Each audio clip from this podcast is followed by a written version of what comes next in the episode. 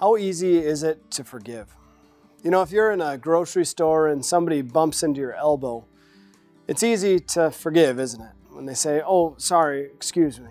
No problem, don't worry, I forgive you. But how easy is it to forgive someone who hurts you deeply? Especially someone who hurts you repeatedly in the same way again and again and again. It's much more difficult to forgive such a person, isn't it? Why is it difficult to forgive? I think part of the reason is we kind of want to be angry for a while because we feel that we're justified in our anger because we've been wronged in such an incredible way. And so we want to dwell in that anger for a while. If we forgive, then we have no excuse to be angry. Perhaps the second part of it is that we want the person to suffer. The one who offended us, we want them to squirm a little bit, to be uneasy concerning their relationship with us. And so we're reluctant to forgive. But what does God's word say concerning forgiveness? In Luke chapter 17, verses 3 and 4, Jesus says this If your brother sins, rebuke him. If he repents, forgive him. Even if he sins against you seven times in a day, and seven times returns to you and says, I repent, forgive him. You know, that first part that Jesus mentions, in some ways, that's the easy part, isn't it? Especially if somebody has wronged us. It's easy to call someone out and say, hey, you hurt me. That was wrong. That was terrible. But how difficult it is to do the second part. When he says he's sorry, when he repents, to actually forgive him. And note that Jesus doesn't put any stipulation on it. He doesn't say, when your brother shows that he's sorry by his tears, when he comes to you three times and asks for forgiveness, then finally forgive him. Or if he comes groveling to you on his knees or makes all sorts of promises for the future, then forgive him. No, forgive him when he repents.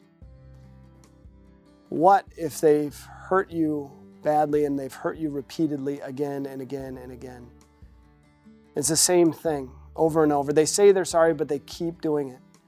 And I think of the husband that tells his wife that he's going to be home for dinner on time, and if he's not, he's going to call, but then he doesn't call, and the dinner goes cold, and the wife gets so upset.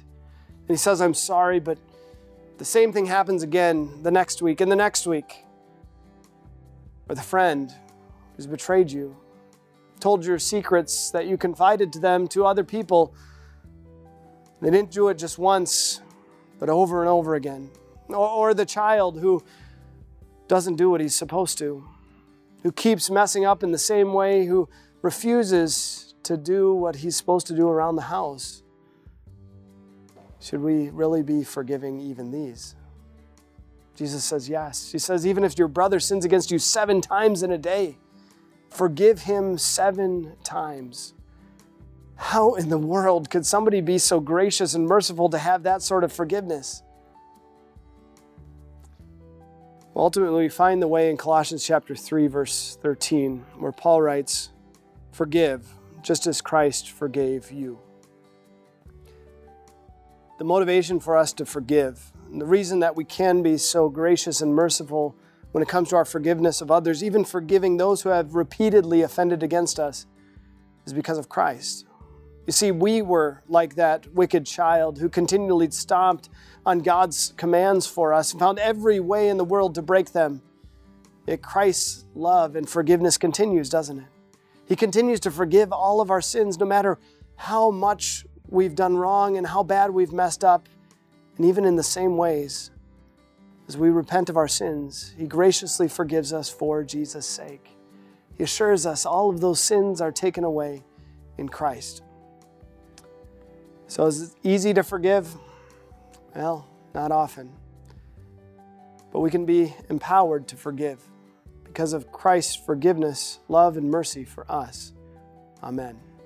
Let us pray.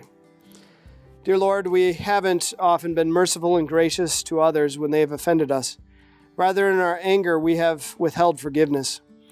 Forgive us these and all of our sins for Jesus' sake, and help us to carry out the difficult task of forgiving others in our own lives inspired by your forgiveness for us. Amen. Peace devotions are produced by the Evangelical Lutheran Synod. If you found comfort in today's devotion, we encourage you to share it with someone in your life who needs to hear God's peace. If you would like to support our ministry financially, you can do so online at els.org/donate.